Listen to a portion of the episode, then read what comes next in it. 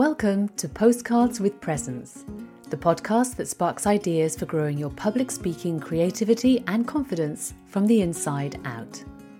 I'm your host, Caroline Harvey, and each week I offer an audio postcard, a gentle touchstone on the path to public speaking with presence. Postcard 8 Building a Bridge. Um, do we clap now? Um, thank you. Any questions? Does that sound familiar? That feeling of being left hanging in midair when someone's finished making a presentation? I was writing about this in the latest edition of my newsletter, Own Your Voice. In my work as a public speaking coach, I get to hear a lively mix of business presentations and personal stories. And one of the techniques I share the most is what I call building a bridge to your audience.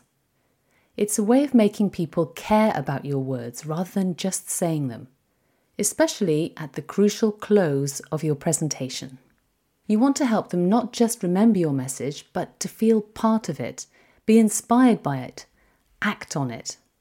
Building that bridge means connecting what you've said with something meaningful and relevant to your audience. Otherwise, we might as well be talking to ourselves. Your bridge could be a clear call to action.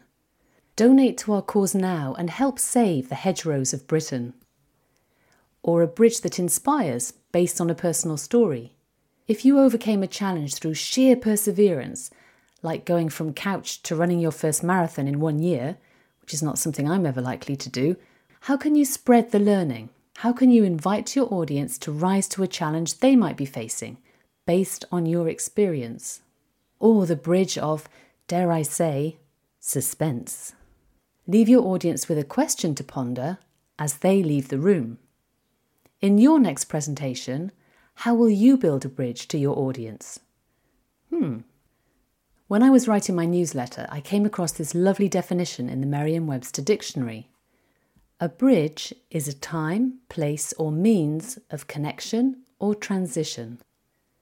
I'll admit, there was a time at the start of my public speaking career when I wished there was a solid wall between myself and my audience.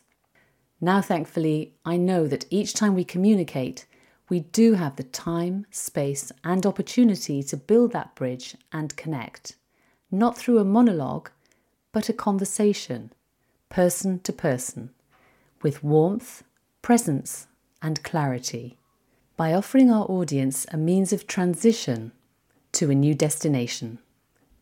If you'd like to chat about bridges, the audience journey, and other techniques for public speaking that connects, please do check out my website in the show notes and get in touch.